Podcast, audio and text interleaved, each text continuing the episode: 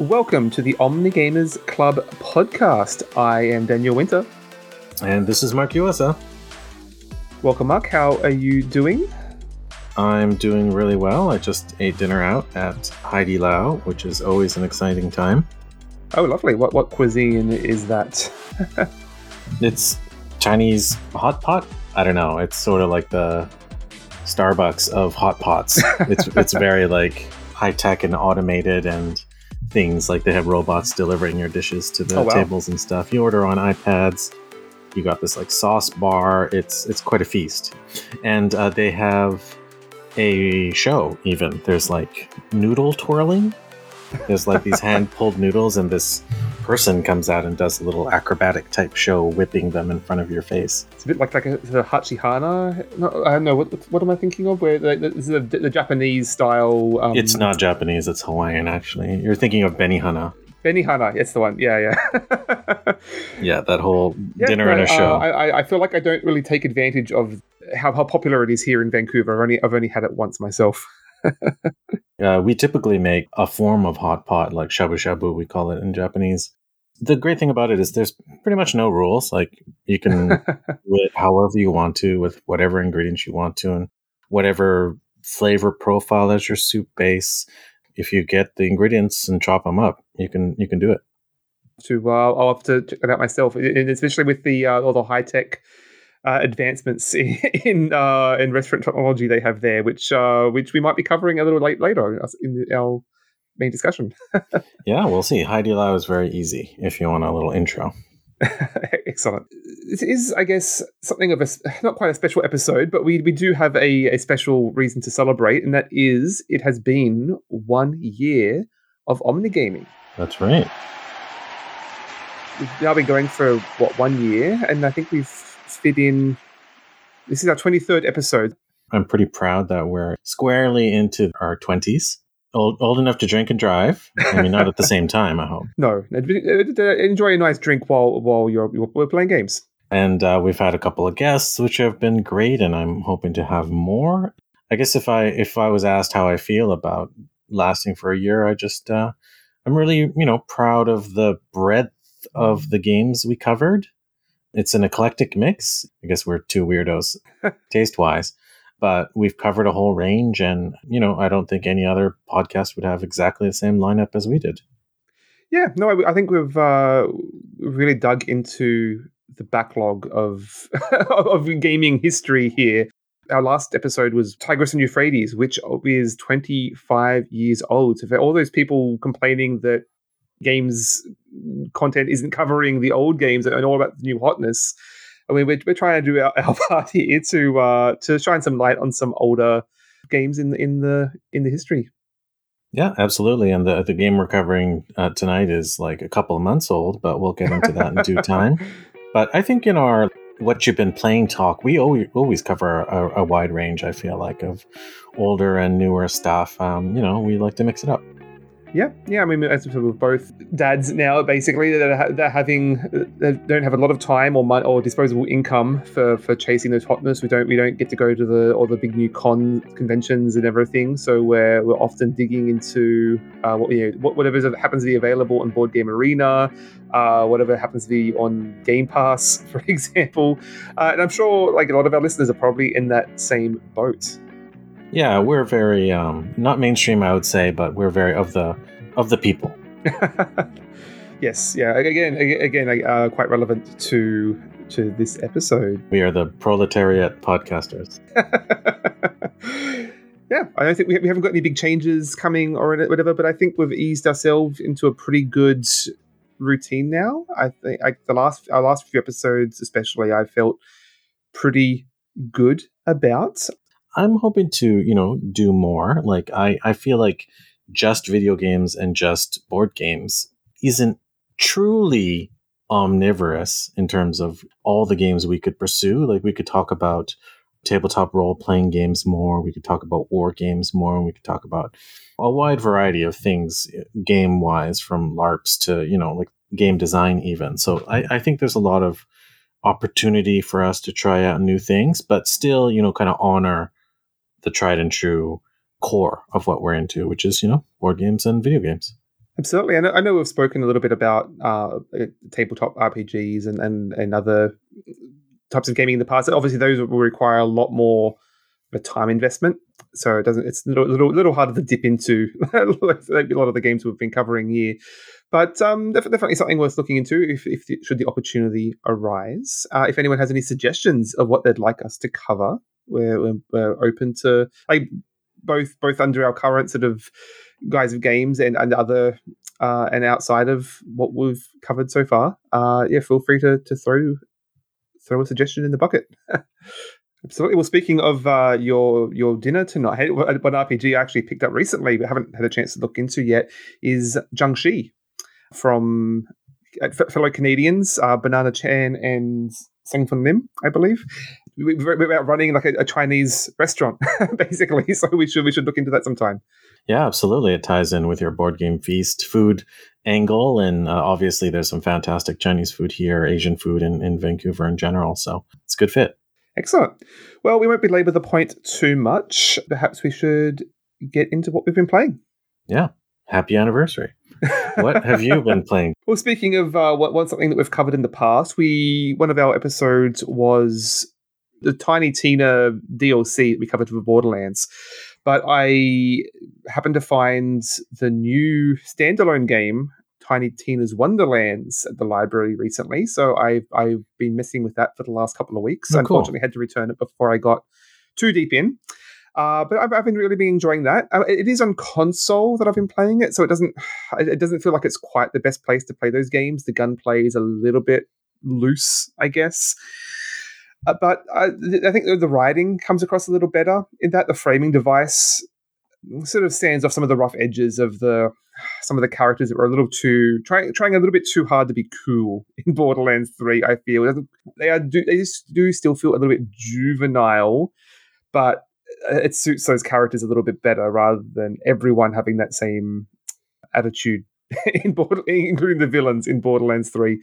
Uh, and there's some some great voice acting and this one uh, from like uh, it's Will Arnett and Andy Samberg and Wanda Sykes, uh, sort of your main party that you're running through. But yeah, I, I, was enjoying my play of that.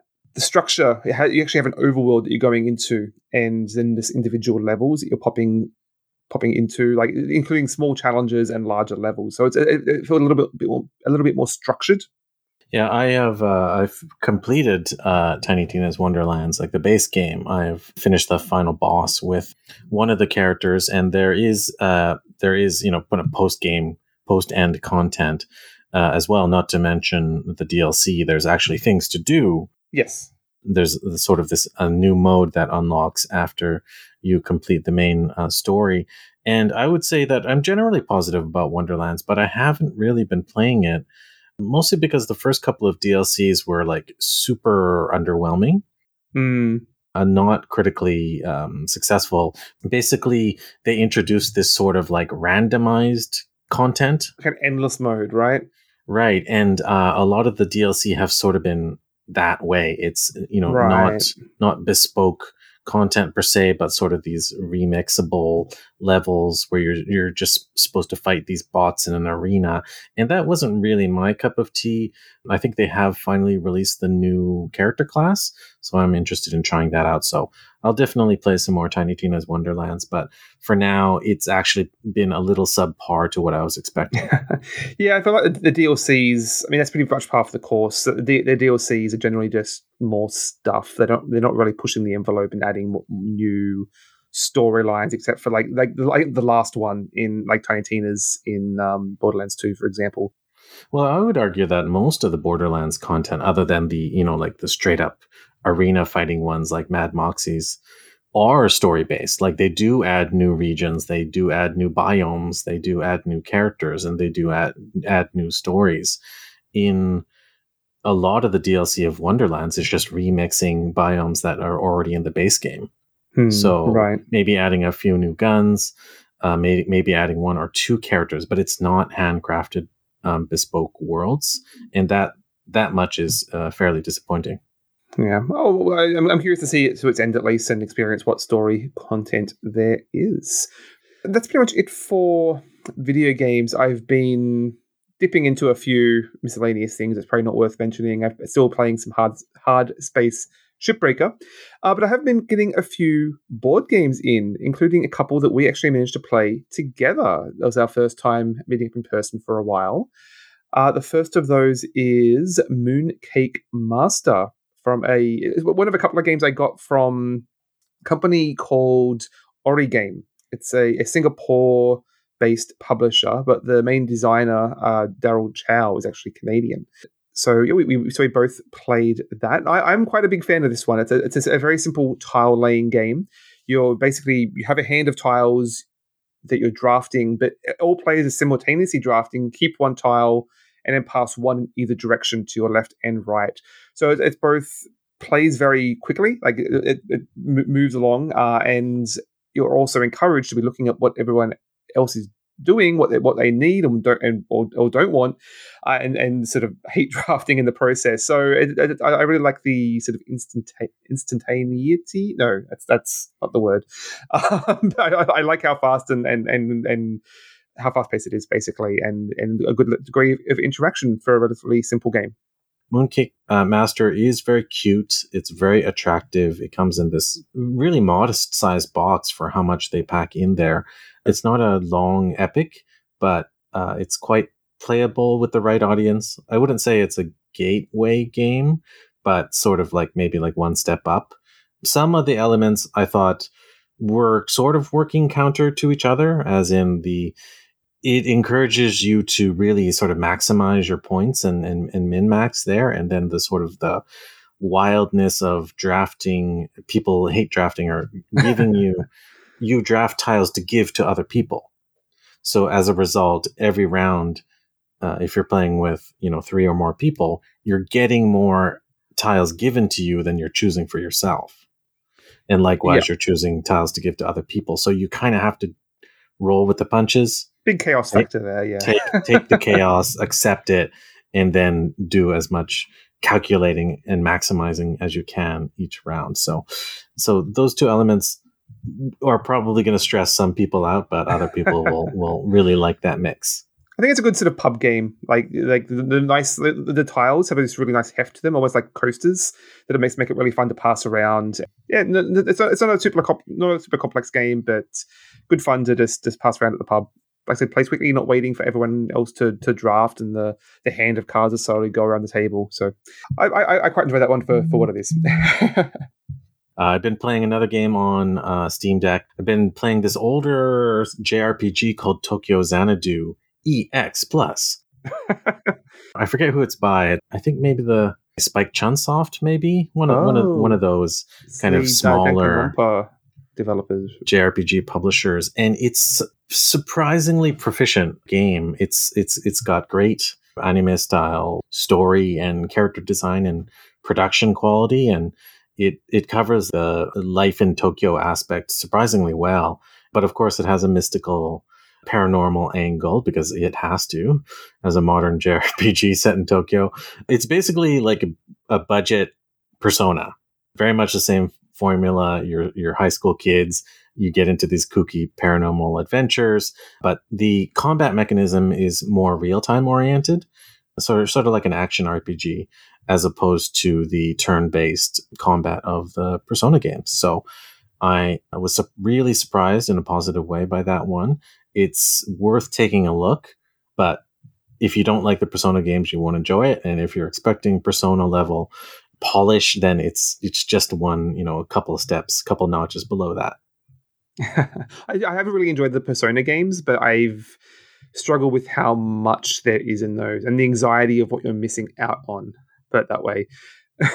There is a touch of that, as in there's multiple locations on a map within Tokyo, and it will even show little portraits of your your school chums and say, oh, these guys are hanging out in this district and these other guys are hanging out in this district. So you, as a high schooler with a paranormal side job, you only have so much free time on your hands. So I think you do have to sort of pick and choose, but it's way less heavy handed than the very strict day to day itinerary of the Persona games that actually kind of turned me off of Persona 5 on the PS4. Persona uh, 4 Golden is one of my fave favorite experiences. So Tokyo Xanadu EX Plus is giving me is, is reminding me of that in a really nice way. Nice. Well, having having bounced off Romper, which I think I discussed last episode, I am I, I I'm looking for something in that genre that just has the right mix that isn't isn't going to give me that anxiety. It has the right sort of characterization that I enjoy. So I'll, I might I might take a quick look at that one, see what it's like. I would say if you you could get it on sale, it's worth checking out. It's, it's fitting my mood for a lightweight RPG. And then I'm going to mention a couple of a couple of more games. I tried out Watch Dogs 2. I was really not a big fan of the first iteration, but Watch Dogs 2 it just happens to be on uh, Game Pass right now, so of course I gave it a shot.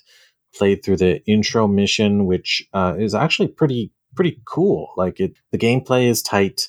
The character is really compelling, as opposed to the angry dad of Watch Dogs One. Aiden and his iconic hat. yeah, he's he's obviously like a young, you know, anti-capitalist, anti-establishment character, and a black character as well, which is great um, for a big publisher action series. And it's basically a lot more. Uh, I guess the tone is less dark. There's a lot more humor built in, a lot more kind of punk style, hacker punk, I guess, style aesthetic to it. A little bit much in some ways. some of the your fellow hackers are pretty cringeworthy. so just watch out for that. So I got past the tutorial level. I thought it was really solid. I watched this, you know, really slickly polished little hacker documentary. Uh, that's the intro. And then you wake up, and the first time you open up into the open world, I was like, ugh. I just saw the map saw the world, which is lush, beautiful, very polished California. I think it's Bay Area setting. And I just thought, I don't want to play this. It's an Ubisoft open world game. It most certainly is. And even though it's not guns and not hacking, it's not jungles and not machetes and not jeeps or or assassins in the ancient world. I just felt this like dread of uh-huh. walking out into that open world. Well, there's stuff you have to do. When you play uh, Elder Scrolls game, you know, you get a, a sense of possibility, right? When you finish the tutorial, you're like, ah, let me out there. Let me just head off in this direction and see what I can see. And in this one, it's like, uh, what kind of chores am, am I going to have to do? To, to, to check off. yeah. So I just shut that right off. shut that right, right down. No, thank you. I guess I'll just say one positive thing is I I tried to play Dragon Quest XI yet again. I've already mentioned it before how I've bounced off this game like three times, but on the Steam Deck, that's mostly where I've been playing games. It looks so good. It plays so sharp. And that game, you know, it really has a lot of polish already. And I finally got to the part where the story is starting to open up a little bit more and newer things are happening with the silent protagonist and it's making me care somewhat more. Basically when you go back to your village if you remember that part. Vaguely yeah. I mean the story in that is very tropey. It's not doing anything new right. really. I mean but the further you the further you go the more characters like the side characters are really where it's at in that game. And it's, some, it's some, there are some really great characters and but as you mentioned, the polish. It's just the quality of life, the the the, the really crisp animations. Uh, it's just a very easy game to just play and, and plug away at, basically. And it's it's just a very colorful, fun place to be. You can even have the combat play itself. So yes. it's pretty much just like watching an animation, an animated series but I'm feeling much more positive about it than I used to. So there is a lot of game there. Be warned. Uh, it goes on a lot longer than you'd expect it to, but there, there, are there are a couple of twists that I wasn't expecting. I'll I'll, I'll, put it that way. Yeah, more value for your money. So Excellent. that's that's my video game romps uh, of cool. late. Well, why don't we discuss the one other board game that we played together? Uh, that was Ecos. Ecos First Continent. John D. Clair, I believe it was, right? Yeah, I think that's right from AEG a few years ago. I remember it being the big showcase game at the last SHUX. No, I was most certainly there at, at the last SHUX, SHUX 2018. It was my first SHUX. And I sat down for a demo of Ecos there, and that was the very last time I'd played this game. I, I played it with one friend just after SHUX who'd, who'd really enjoyed it. It's, so it's an interesting game in that you are, like, we were discussing last episode, the idea of shared play space. And this is you're working to more. So it's definitely not a cooperative game, but you are together You're, uh, creating affecting the world. Yes, you're, you're creating this ecosystem together, both replacing the, the hexes that make up the, the landscape and the animals that fill that landscape. It's sort of like a god game. If you remember that genre of PC game from, I guess the it was the nineties Like or black the and eight, white. late eighties, black and white, or even older title called Populous. Right. that was on the. PC. Basically, you know, you you set yourself in the role of gods and you affect the peons of the world, which who in this case are species of animal, of wild animal. And I guess it Yes. calls itself the first continent. So is that metaphorical? is that Pangea? They are fairly like modern animals, like Well, animals that exist. African animals, right?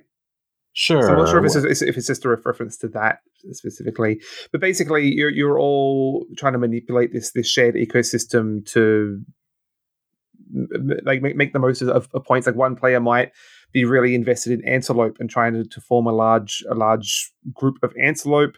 Another might be sending out lions that are in turn eating the antelope and getting points for that. And so it's this really conflicting priorities of what, of what you're trying to put out onto the board but it's also really hard to know what everyone else is doing until it's too late. Basically, it can be a bit of a race to try and and and fulfill what you need to do before someone else is inevitably going to get in your way, whether deliberately or, or otherwise.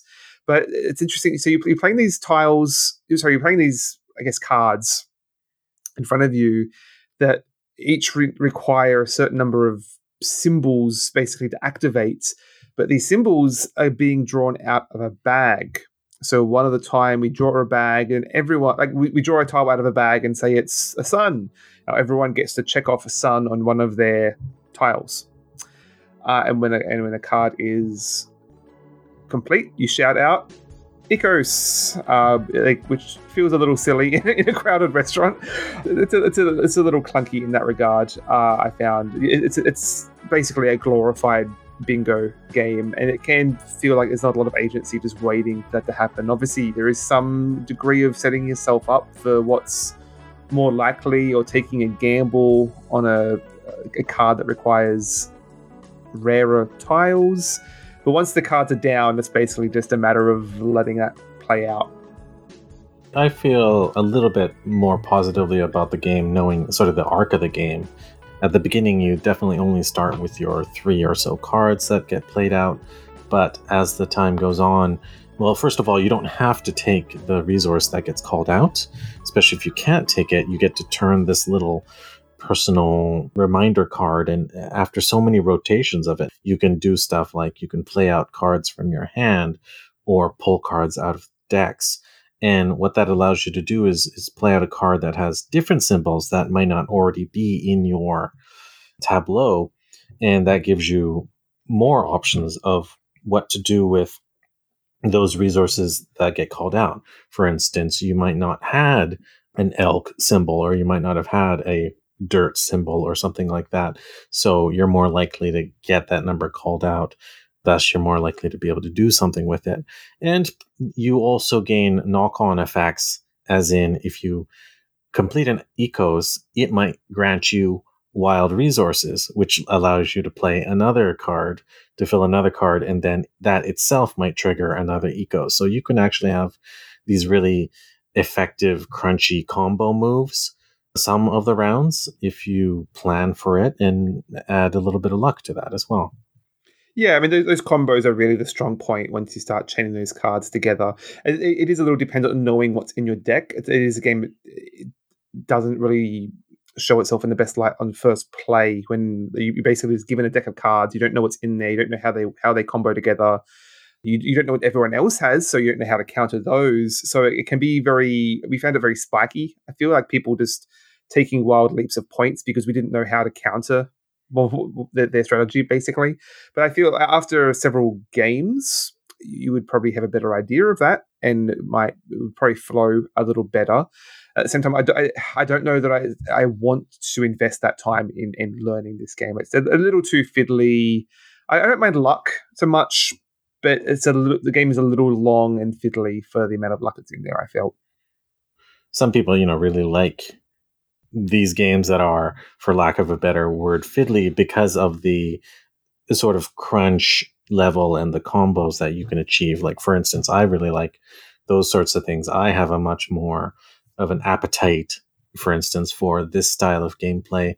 And I think you yourself compared this game a bit to sort of the, the, the fiddliness of a game like Res Arcana. You know, these like combo, combo rific, sort of clockwork actions that you can take. They might be like a slow burn and then you might really have these big payouts and I tend to really enjoy that style of game. So, yeah, if, if you're like me and, and like that sort of thing, then you will probably really like this or like this more. In a sense, it's sort of fair because it's chance that it can affect the other people too. Yeah. It's cool in the design that it's asymmetrical because the actions you take can have knock on effects to other players, but the value of them is necessarily the same. You know, it's not not necessarily zero sum. So there's a lot of dynamism in the in the play space. I think I'd rather play Quacks of Quedlinburg to be honest, which is just, which has a similar sort of bag pulling, push your luck, but it's a little more streamlined. And you're each everyone has their own bag, so you feel a, a little bit more the master of your own uh, fortune there. I think.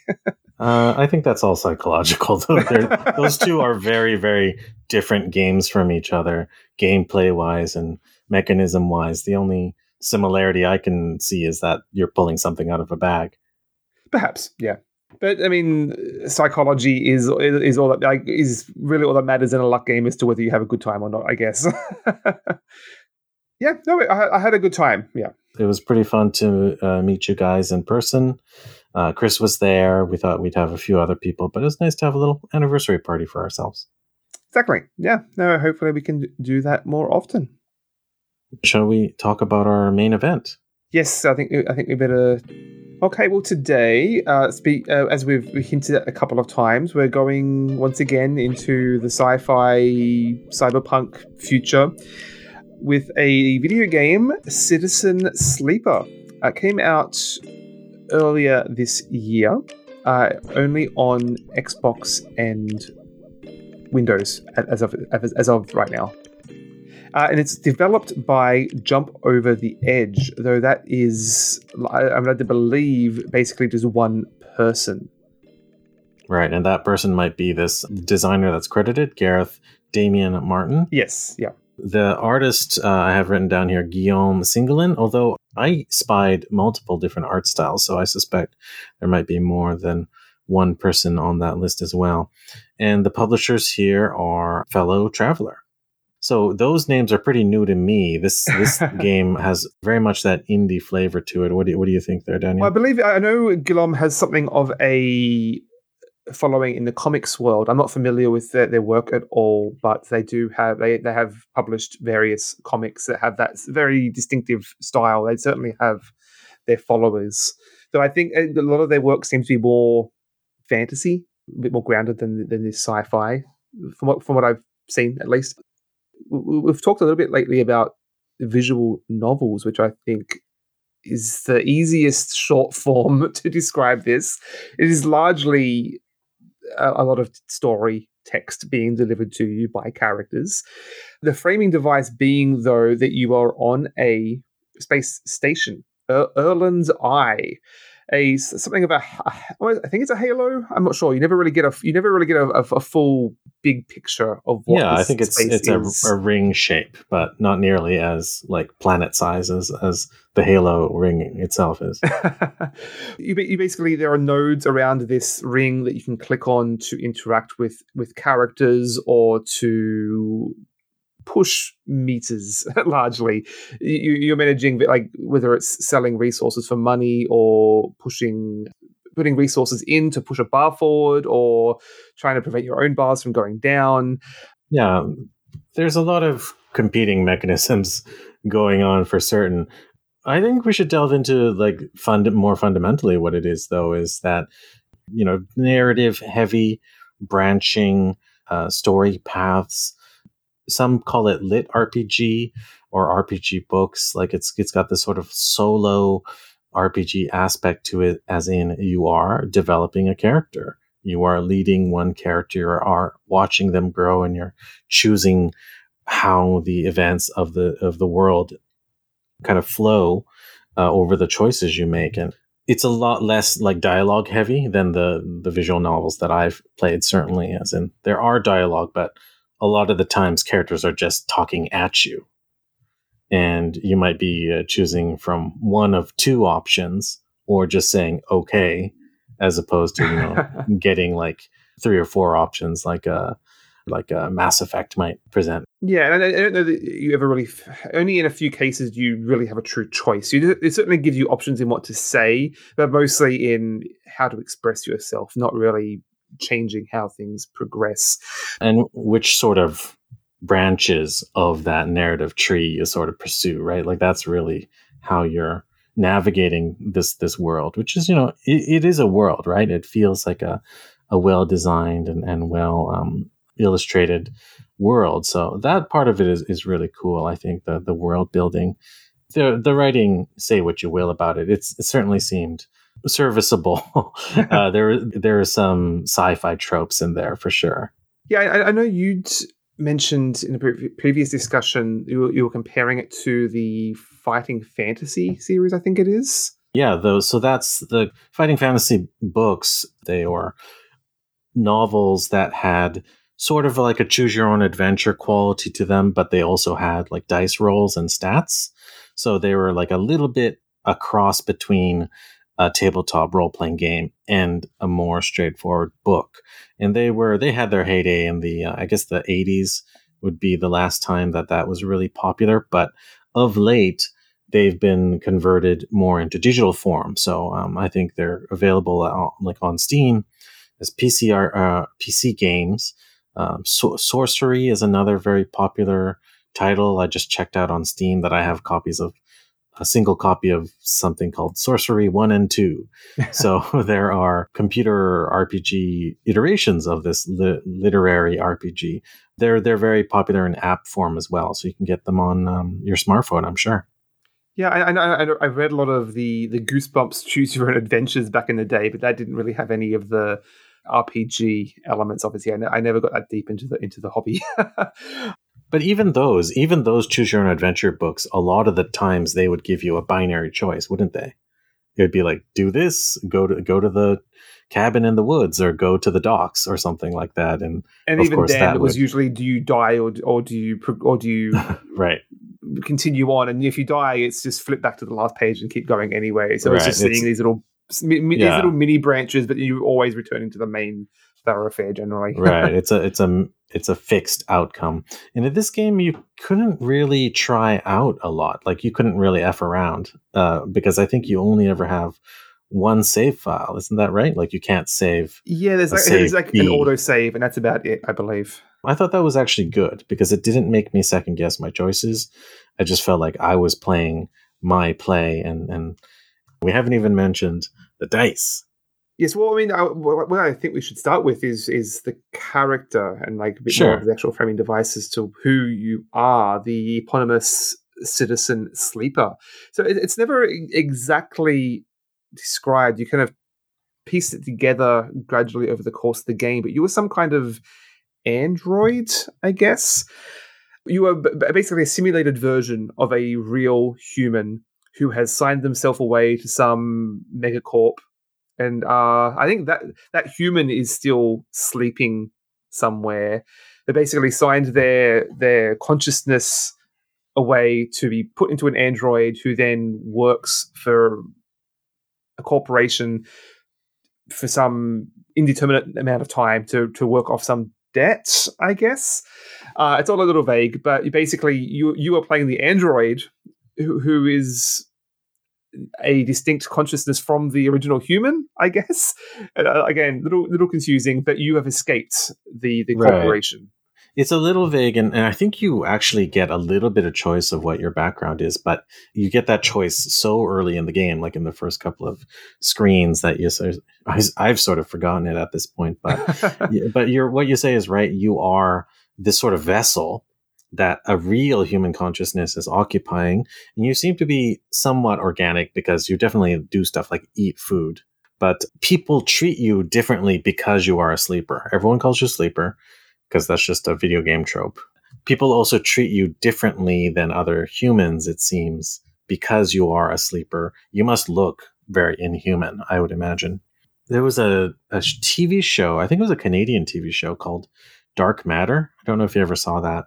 Oh, it's on Netflix. Yeah. Uh, I think there's like three seasons of it on Netflix or something, and it's sci-fi as well. And basically, the the way people travel long distances in that game is by transmitting their consciousness into a clone. Mm. Like that's how they do faster than light travel. Is that they don't travel at all. Huh. They just send the information over to a shell, and if that shell dies you just get sent back to your original meat body. so I feel like my, it, my, comparison I was thinking of was Star Trek, even so much as um, like the idea of the the teleporting, like which which is which doesn't explicitly refer to clones, but the thought I know, I know a lot of people have philosophized like if if you if you're transmitting yourself like basically are you the same consciousness or have you just created a clone of yourself which isn't there's right. no easy answer to that. Obviously we're not we're dealing with with fake technology. There's no there's no way of, of, actually knowing this.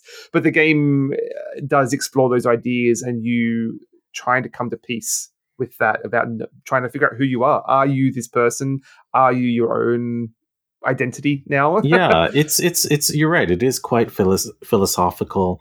I mean it's sort of like an allegory right? Like one the initial part makes you think clearly of you know very dark subject matter like slavery it seems to be that you are you're in servitude to whatever corporation that you're working for ostensibly. Like i think it gives you some choices as to why you're a sleeper. Maybe you ran away maybe you're in destitute maybe mm, something something like that. But maybe you're looking for adventure but for some reason you've made a bargain and that bargain has a heavy cost and that's being in this non-human body essentially. So you have some options to fa- change your fate but you know it's also an allegory for life under capitalism right? Mm. as in if you don't follow and... right. If you don't follow the rules your livelihood or your very life is in jeopardy and you do feel very much that way as this unique character the the sleeper. As in the key difference from you and a regular human is that not only does your energy go down, energy which in this game can be replenished by eating food, but you also have this thing called a condition, and this is like a literal like stat, like it's a meter, and it, it goes down constantly, and it's sort of like your body, your artificial body breaking down, as if you don't the, maintain the, the, it. The forced ob- obsolescence, I think they call it something like, like that. Designed designed obsolescence. I'm trying to think of the name. I think it, basically they don't want you know they don't want you be to th- be the Star Trek teleported, transported person that can go on and live their own life. They want you, you know, sort of changed down. Yes, basically keeping you alive with a chemical that only they have access to. That's right. So you you're you're your company property at that point, right? As in you have to buy the food from the company store like an old timey miner or something like that. Yes, yeah, I hadn't thought of that analogy, but, uh, but I think it's important to to clarify. Like you, you at the start of this game, you, you have escaped. You you've gotten you you found a way out out of the system, and you are now on this space station that is outside of this corporate system ostensibly. So you, the shadow of this corporation is constantly hanging over you, but this space station is basically on the frontier. You are outside of the system. And in many ways, it's people trying to survive in and around capitalism or just outside of it in various ways. Mm, that's interesting the way you worded it. Like, I didn't think of the game starting as you escaping. I thought of it as you sort of entering into that contract of desperation. Oh like, no, you, have you've, you've explicitly escaped, and that's why they're sending bounty hunters after you. But you work for these corporations though right at the start right? Like you have you have missions to do. No you just you're just scrapping though. You, you've just turned up on this space like you've basically jumped you, you were working for this corporation on some kind of spaceship and you've basically snuck aboard this ship as it's left and and, and washed up half dead and, and frozen on this space station, and then mm. that is scrapping various um, old, old ships of some kind. Yeah, you very well could be right. I don't remember that early, early part of the narrative that closely. Uh, like you're right, you are chased by bounty hunters or whatever, but that sort of narratively doesn't make sense. Why don't they just go after your meat body? where your actual consciousness resides. Well, they, they may have. You, you, there's you never get any closure on what has happened to your real person. Are are they still asleep? That's the, one of the questions. Is because you you've escaped because they have no, they have they're no longer like have you failed your contract so now there's no reason for them to wake you up. They'll just keep you asleep or print off a new consciousness. Like you, you never get any closure on that question. You don't know what the situation is with the human version of you. All you have is the identity that you are now and trying to make peace with that trying to make a new home for yourself finding your way on this strange space station Mm, yeah, it gives me shades of uh, Ghost in the Shell. That the big theme of that graphic novel and movie is that you know if you never see your brain, where where does your consciousness reside? Right? like I've actually seen it, that. I should look into that. Oh, it's it's well worth in in both. Oh, I know it's a classic. but that's that's an aside. So yeah, that's so that's mechanically um, what constrains you mechanically speaking. You have your condition you have to track. You have your energy, which you know regular animals like humans have to track that too. You have to feed yourself, or else you're yeah exactly. You got this food meter, and you got to make money. That's how you gain access to things that will help you maintain those conditions. Like you buy this drug called stabilizer, and that helps boost up your condition meter, which is steadily going down you, of course, can buy food, which fills up your energy meter. And then you're going to have to buy pretty much everything else, buy trade or trade effort and time, trade favors for all the other items like mushrooms or computer chips or scrap that you're going to need to fulfill the various missions on the ring. And as you complete those missions, uh, you're going to do stuff like build up relationships and advance some of these narrative tracks that are laid out for you. Now it's probably a good time to, as you mentioned, the way you are interacting with all of these systems is dice. So very much abstracted, but each day cycle you have up to five dice. You roll them at the start of the day, and the value of those is going to affect how successful you are at all of these activities you're trying to do. So basically, it's, it's basically a bit of a an action selection worker pla- worker placement almost. Yeah, dice you, placement. You, yeah, you, you place one of these dices in a in, dice in a node, and if it's like a five or a six, you it's a guaranteed success. If it's a three or a four, you like it's a, a partial success. If it's a one or a two, you it basically reduce chances of of, of succeeding and c- certain activities having being more risky. Like some might be relatively safe, others, if you fail, you might, you might lose money, you might lose condition. So it, it depends on whether you really want to risk putting a one or a two into certain activities. Right. I think it's explicitly, I think a six is a guaranteed success, eh, but based on how, which character class you've chosen or how your upgrades have gone, I think you gain like automatic plus ones. So at that point, a five also becomes a guaranteed success. Sort of like um, that game I often mentioned, uh, Eclipse. Actually, that's that's the way the the dice rolling combat mechanism works. Is the the target is always a six, but uh, low dice rolls are generally bad, but they're not necessarily bad because some activities you actually have to have low dice rolls to do. Other activities, the number on the die actually doesn't matter at all. Yeah, I, I think this is a sub level, basically the the sort of um, hack hacking network, uh, and that sort of virtual layer of this space station that you can plug the low level dice into to get some secondary resources, and there's a few storylines associated with that. But yeah, largely that's, that is the game: is you're managing dice that in turn are managing meters ostensibly. So it's, it's, all it's all a little bit abstracted the way the way you are you're you're interacting with these systems. But I, I guess to to go into what what you're trying to like what, what your goals are in this game, it's very much a wide sort of a wide delta of options. Like we were discussing the choose your own adventures that are largely going to have one narrative push and a few sort of branching systems. This, other than like a couple of storylines at the very beginning, and you, you're going to largely be branching out into multiple storylines and, and going where you see fit. Like each each storyline is basically a character. You'll come across a character. That person will have a story. Like each each character might take like half an hour to an hour to tell their whole story over like that might uh, take several different areas to unlock as you go. It's, it's, it's it can be quite long-winded but you have a lot of freedom as to which of these storylines you're going to follow.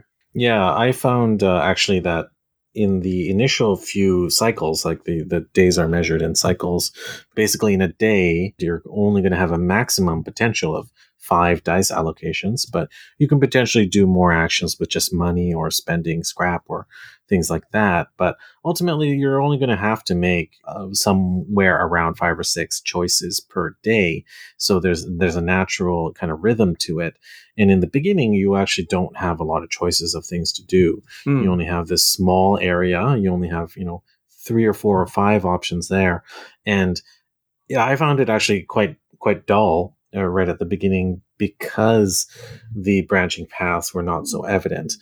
They, they certainly funnel you into certain directions. Some areas you have to hit multiple times over multiple days.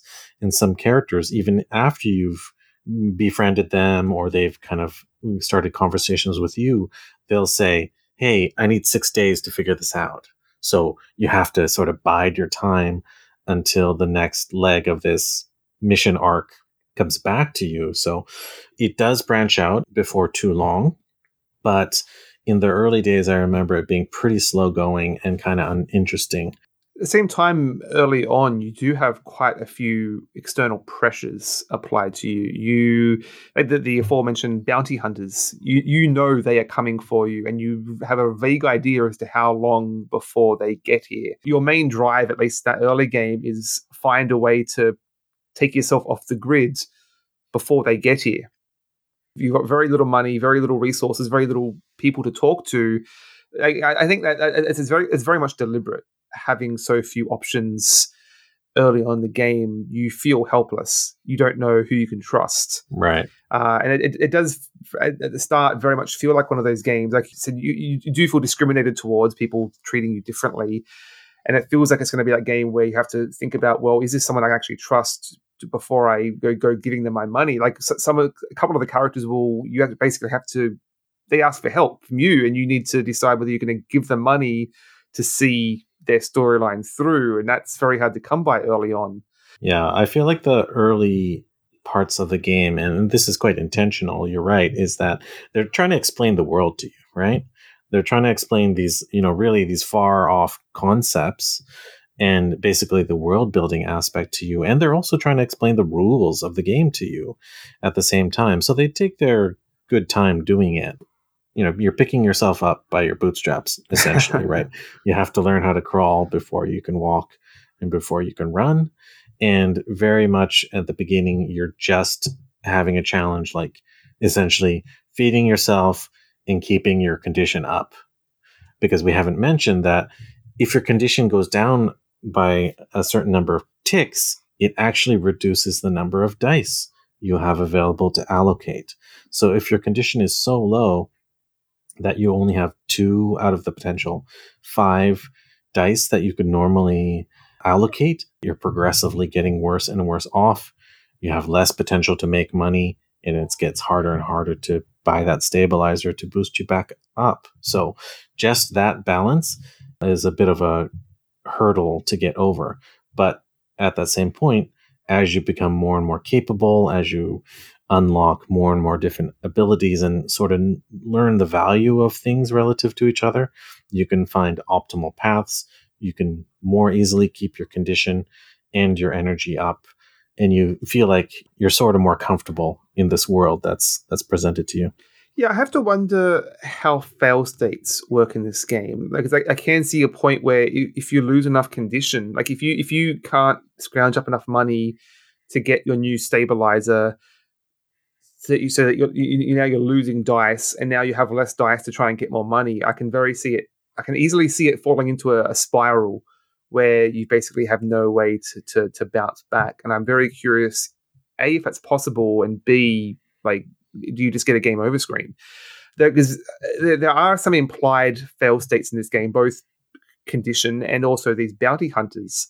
At least one of those fail states does if it comes to pass just leads to a new story. Like that just the game just builds on top of that like something uh, is a new stage to that story basically. It's not the end there.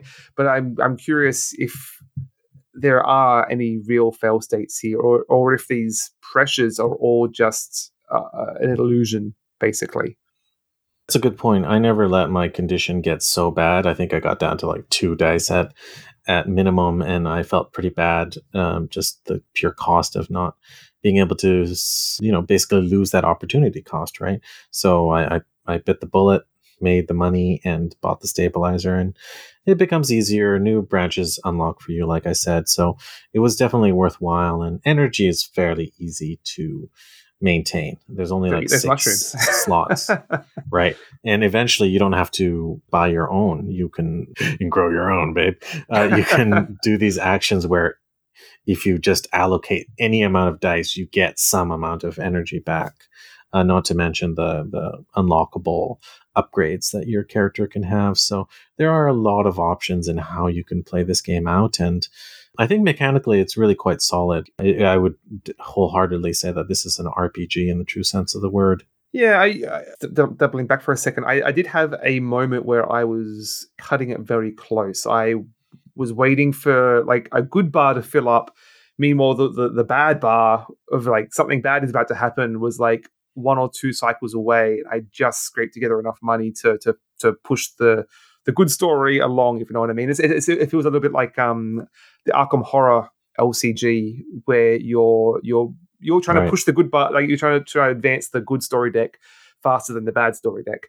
Uh, and I, I I managed to just or like uh, Battlestar Galactica, right? Like all yes. the meters are going down, but you're trying to put all your best efforts into moving the meters up. Yeah, I know what you yeah, mean. Yeah, so I mean, and then I did scrape that together, and which was a great moment of tension. Uh, but it's hard to know how much of that is design because I, I was basically exploring every storyline. I was trying to, to, to follow every bit of possible content I could, and possibly doing too much at once.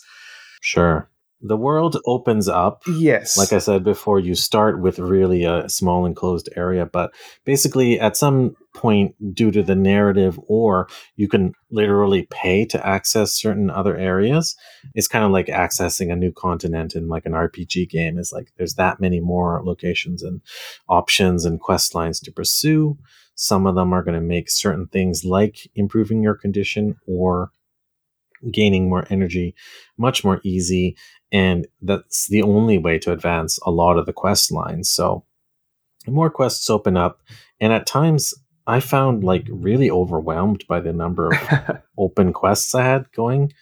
At any given time like i had like 15 or 20 open uh, at some points. Yeah and then they're pretty much all independent of each other. Like each person you meet is a storyline that you're following independent of all other stories. Like it, it, some do unlock as you go further along like one person's story might unlock others stories. So in terms of those external external pressures I was, I was mentioning at some point without without spoiling story beats here but those do fade away. Like you, you have enough options that gives you some flexibility. You have enough money that you can buy whatever resources you need I, won't for the story beats, but you, you do you, those, those do become less of a pressure, and it gets to the point where you don't really have that anxiety anymore. And like the last couple of hours of the game are pretty much a breeze of just following whatever stories you want. You have all the resources you need. Uh, there, there's not really any. It's, it's, on one hand, it's not very engaging. Like you, there's no there's no pressure, there's no anxiety, there's no choice to be made other than just following the storylines you want to follow but again, it's very much playing into the story. I think the story and the the messages take precedence over the the the, the gameplay needing to challenge you, if you know what I mean. Like the more comfortable you feel on this station, the more friends you make, the the more you feel at home, the easier the game is. And that is very much it's, it's very much trying to say something about community.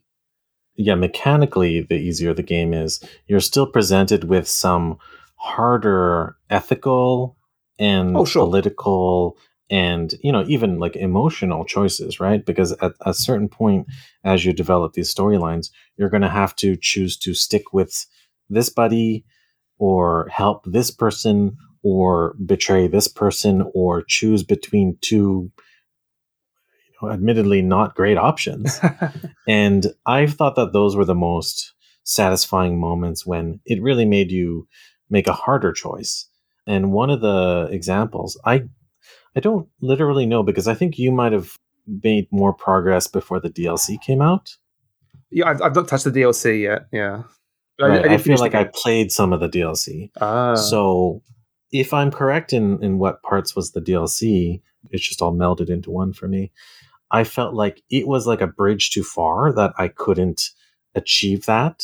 And there was actually a story path that a really compelling story path that I wanted to pursue. I wanted to help these people, but they had a very fixed deadline and they had a lot of things that they needed to achieve. huh. And I made a conscious choice thinking, this is a fool's errand. Like, even with all of my help dedicated to this, you're not going to meet your goal. And, you know, basically, you had to convince these characters that you, it's hard to say no, right? It's hard to be the hero of an RPG and say, sorry, it's not worth it to try and help you guys. Like, that's very counter to the way you've been trained, trained playing Western and Japanese RPGs You can do it all. video games. Yeah, you think you can do it all, like in certainly in you know lots of games like the the good games are the games that don't let you do it all essentially like uh fallout new vegas or something like that eventually you're gonna have to pick your sides and eventually you're gonna have to let some people down and force you In to live with game- the consequences rather than just giving you a yeah. game over screen. Right. So there are literal missions I failed. There are Huh. people that I upset. There are things, eventualities, outcomes that from the outset didn't look so positive. Like I thought I would have gotten a literal game over screen and one of them. And I would have been fine if I got a game over screen. But they basically they let me off and they let me continue with a fairly mild penalty. yeah. I don't know if it's a spoiler to give it away, but they let me off essentially. Did did that happen to you? Well, I didn't. I said I didn't really come across any fail states other than like the the bounty hunter. I would say that was that was a what seemed like would be a fail state, but then the continues the story continues on. Uh, I, I there were others implied, but I never hit them. And uh, again, largely that's going to come down to how many stories you're following at the same time. If you get if you go in too deep trying to trying to save too many people simultaneously, and it can be hard to know what which ones are going to require which which ones are going to have those time pressures basically until you've already committed to it. And that can be one downside. You don't know what you're really getting yourself in for, I guess. But it, it, I can see pros and cons to that, like having to live with the consequences and and, and then play out what that happens. But it feels like a bit of a cop out sometimes when they just let you keep going. And if, if the if there aren't any real consequences, then it, it just makes up some excuse for why you're given more time or I don't know. It, it can feel a little unsatisfying in that sense if there's not actual Yeah, so- stakes. So I actually preferred the parts in this game that did have strict deadlines. Like the actual the first Fallout game, like Fallout 1 has a literal deadline. Hmm.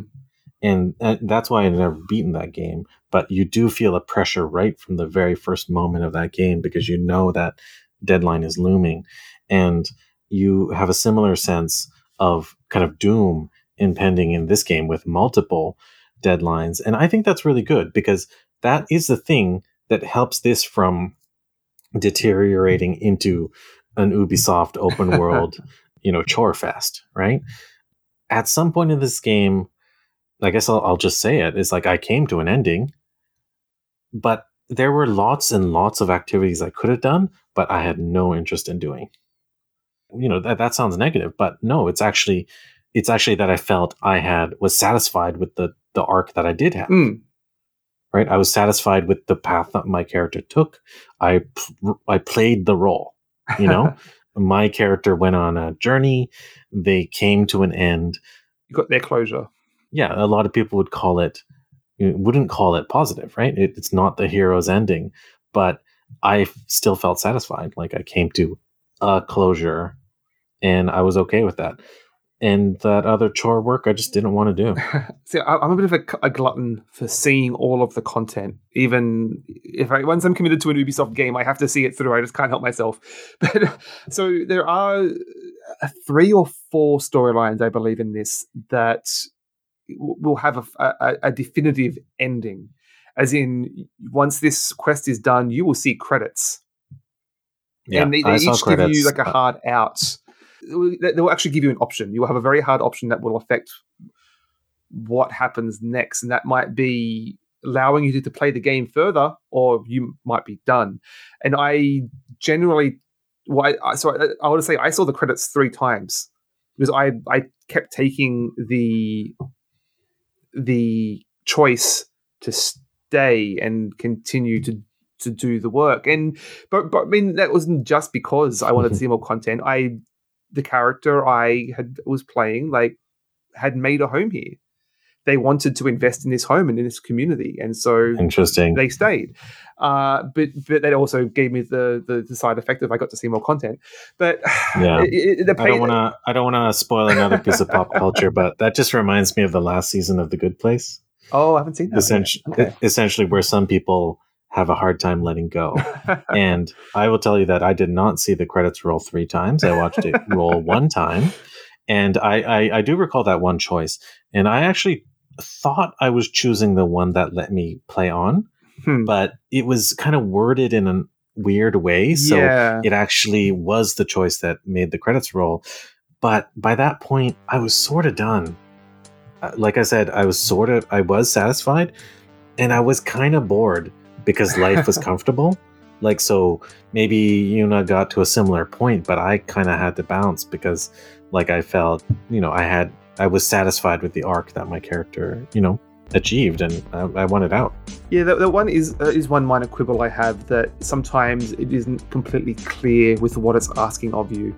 I remember there being one storyline where you where two sides are kind of being played against each other, and the character says, like don't don't don't keep working for this other person like you're, you're, you're working undercover and they basically they don't want you to to interact with this other person and they say oh i'll be in touch in like several days and so now i'm thinking okay do i need to just do i need to literally wait several days and they'll and they'll give me an option at some point or do i need to keep pushing this other storyline that they told me not to do and they'll show up and it ended up being the latter which wasn't, hmm. which really wasn't clear.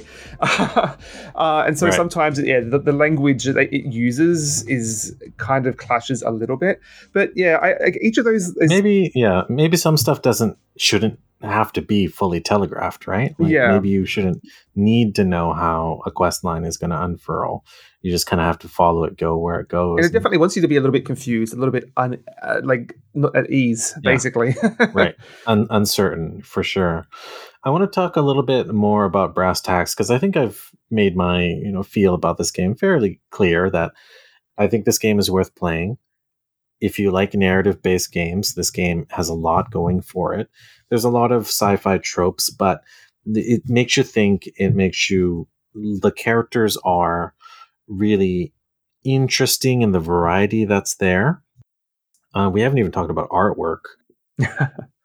There's a bit of a jarring mismatch of art styles in this game. The UI is very stark, cyberpunk ish style with lots of flat colors. The 3D models of the, the space station and the docking ships are very kind of like minimalist.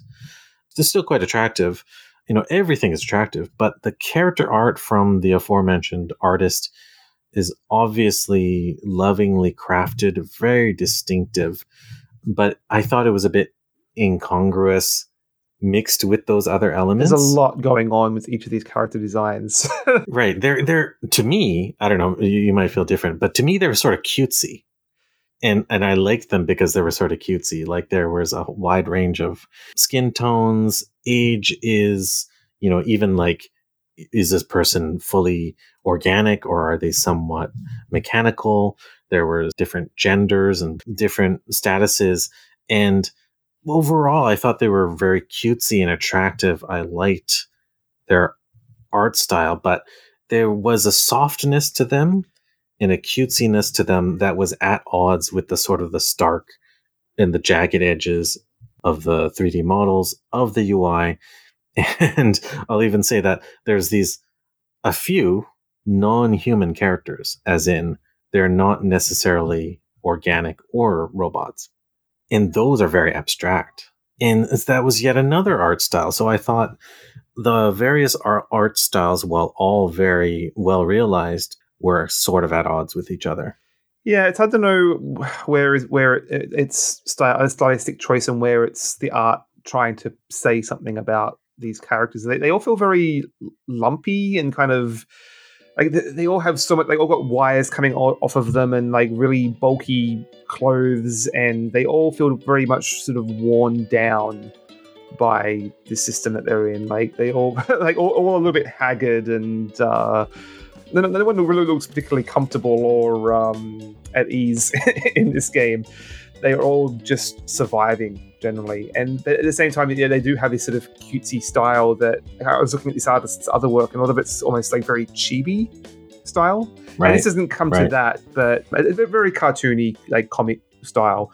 It's, yeah. Um, it would be it would be a real crime if they don't make a graphic novel or a, a animated movie of this of this world. Like mm. I think it I would love to see that world fleshed out because it's it's obviously like a well crafted, well thought out whole world that they're living in, and so I appreciated all the parts. All the parts didn't blend so well together, but maybe it doesn't have to. Maybe it doesn't have to be so sanded down like a Ubisoft or yeah. EA game. It's nice that there are some jagged edges sometimes. And said, uh, like, there, there definitely are jagged edges in this game, and it's really hard to know to what extent that's the point. I said, right. I, think, I think the message really comes first before the mechanics being balanced. Uh, like it is trying to make you feel something here rather than experience good gameplay, experience a cohesive art style. You know what I mean? And one more criticism I have is the UI. I played this game both on gamepad, mostly on gamepad with the Xbox controller, but I also played it a little bit with a PC and mouse setup. And neither was really ideal. Like I, I felt like neither one was really superior to mm. the hmm. other. I, I got pretty proficient with the gamepad, but there were still some misclicks, still some weird button choices. And then the mouse, like the just the dragging over the dice shapes was like a little tiresome after a while. Like I kind of think this game will will most certainly go to tablet at some mm, point. Yeah, that'd be a good. Sort of seems ideal for that. And a touch interface might be the best of On all. Switch perhaps would work pretty well. Yeah, Switch or just iPad, like just dragging down your finger and touching the nodes with your finger and double scroll, double finger scrolling. I think that might be the fastest and most fluid form of interfacing with this game because at a point, once you have like 20 or 30 nodes that you can access, just remembering where the heck do I get the efficient energy con- conversion or wh- where can I earn the most money for my mm. for my dice? a lot of them are pretty useless at some at one point. Like yeah, or which dice spaces right? Which dice spaces are looking for exactly a dice result of two? like none of that is shown to you in a streamlined way. You have to just hunt around. You have to dig into, zoom into the node, and read the descriptions before. Oh yeah, this is the spot a lot of memorization and a lot of repetitive qualities or uh, requirements to the UI. I thought. Yeah, it, it, in many ways, it is it is quite a clunky game, both in interface and in pacing. And but I, I think ultimately, it, it is worth it for the story, for the message of what it's trying to say. I, I agree with you. Uh, the the narrative, the journey that you go on, the RPG aspects, which are I think quite meaty, quite well represented there. The character that you embody, you feel that that character like a vessel, like you know, like a bottle.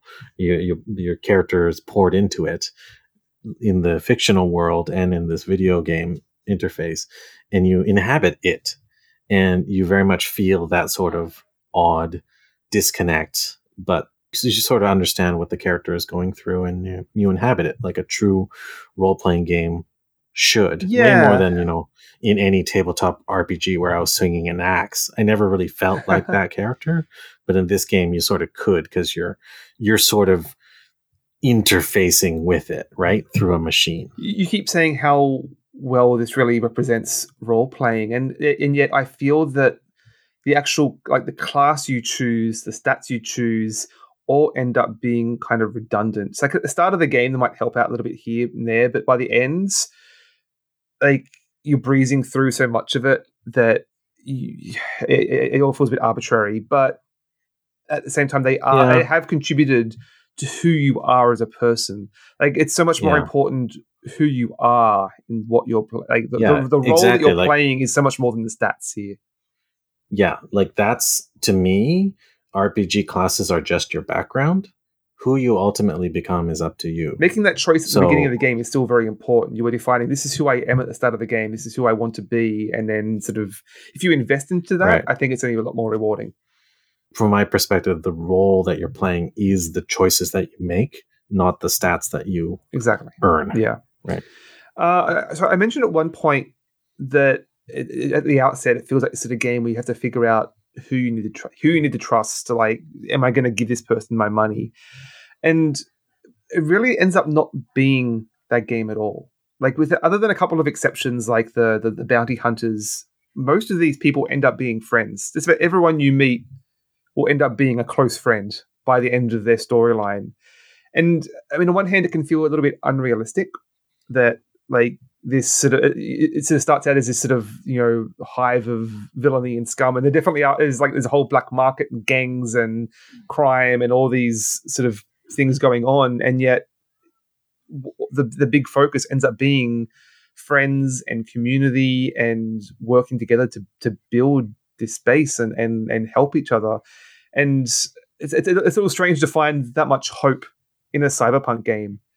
In, in a way it does it is a little unrealistic i think but is also needed. It's very cathartic to see But that's that's what that's what cyberpunk is though. Like cyberpunk isn't about like how fast I can shoot guns or like how many um, drones I can control. to that- to It's, the- it's about the, um it's about sticking it to the man, right? yeah It's about fighting fighting It's fighting the system. corporations. Yeah, exactly. It's it's about being a punk, right? Mhm. It's about defeating the system. It's it's not about how jacked you can get. Like that's just a modern perversion yeah of it, right? the So cd this- Projekt Red game yeah, exactly. How much money can we make by selling out to a yeah corporation? I, th- I think this is this Um, is true yeah. cyberpunk yeah, it gets more to the closer to the roots, anyway. yeah and a, a, little, a little too holistic and and i said a little, like a little too hopeful in a sense to to be truly realistic but i think especially in these times right now it's what we need that's like a, that's like a video RPG trope, though, right? Like just like in Skyrim, you're the Dragonborn, you're the hero of Kvatch or whatever, but you're still you're still helping cats out of trees in that game and, and, and collecting apples for for the village festival or whatever. In the end, you're you're trying to be everything to everyone, which is absolutely unrealistic. but that's computer games for you. So I, I think that's, that's a pretty good summary. But one one final thing I, I meant to mention: Did you find the cat, Did I find a cat? the s- the stray, and not not not stray, the other cyberpunk game of the moment? Uh, there, there you can you can find a cat that you can feed. You can you can feed it as many times as you want, and it will come and, and, and visit you and just hang out in your home. But there's not really anything else. You can just you can just dump resources into this cat as many times as you want. And as far as I know, nothing comes of it. But you can, it's- again, it's a little bit of character moment. Are, are you going to feed this cat for no benefit other than you were feeding the cat? Well, you you found a cat. I spent some quality time with a sentient vending machine, so that was me. That was one of the one of the better storylines. I really like that one. It's true. It's a good game. I recommend it. Yeah, it's a, it's a, it's a, what six hours I think, but uh, it, it, a little bit. You can spend more or less time basically following whatever whichever storylines you want. You can see all the endings or just follow the one that you really enjoy. But yeah, it's a great space to to spend some time in. Right, and get it on Game Pass because it's free right now. Sponsor us. Ka-ching. okay, shall we talk about uh, the next game we'll be playing? Yes, so we're going back to the board game realm uh, with another, another older game, I should add. I, I don't know the actual date Yeah, it's an older out. game with a, a new version, right? Yes. So, I mean, that is Russian Railroads. Uh, that, that did just have a new big box edition called Ultimate Railroads that Yeah. included a lot of the expansions. So it's sort of like a, a ticket to ride with multiple map packs in it. But the, the bones of it seem to be the same. And I have some history with this game, so I'm looking forward to talk about it. Yeah, I've, I've we've played it quite a few bit on uh, on on Board Game Arena in the past. I'm just looking it up. It's the original game is from 2013, so yeah, 10 years ago. It's, Nice. it's, it's um It's classic. yeah, it's been around- it's it's still got still got legs. so I'll say. We- we'll be looking at that, and I we should have a guest should everything line up as expected. Yeah, looking forward to speaking to another guest. Uh, although I have to bone up on the ultimate version because um, there there's some there's some curveballs in there. yeah, I, I'm, I'm hoping to to find. I'm, I'm getting a friend to lend me the physical copy to to compare, like really get to grips with it, rather than just the digital implementation. So perhaps we can make some time for that. Sounds So great. stay tuned to our uh, social media, generally Twitter. I think we're m- most active on at the Omnigamers Club. So we'll, we'll announce more information uh, about like about our guests, about upcoming Twitch streams. We just last week did a live Twitch stream where we played Tigris and Euphrates. That's right. I won't, we won't, won't spoil who won, but it was a, it was a very close game, I will say. So go, you can go check It out the VOD close. for that. I- I'm probably going to stream some Citizen Sleeper, maybe play through the DLC in the next week or so. So stay tuned for that. Uh, if you have any questions, games you'd like us to cover, you know, war games, RPG books, fi- fi- fighting, do you, do you want us to review fighting fantasy? If any suggestions, questions, please let us know. OmniGamersClub at gmail.com. That's right. And uh, I'm Tesco's Games on Twitter. I have been doing some really bite-sized manga reviews of the titles I've been taking out from the library. Keep an eye out for that. Excellent. Yeah, I, I am Board Game Feast on Twitter and other platforms where you can see me combining the, the games table with the dining table and creating some uh, sort of tasty treats for your, for your game night. I've just wrapped up my big Oath project, creating multiple sort of dishes for the, the board game Oath. Uh, I'm just ramping up a new series on Cryptid Cafe, new game that I just got in. So stay tuned for that. Well, I look forward to our next conversation. And in the meanwhile, I've got some games of Ultimate slash Russian Railroads to complete. Yes, yeah. Oh, I think it might be my, my turn right now.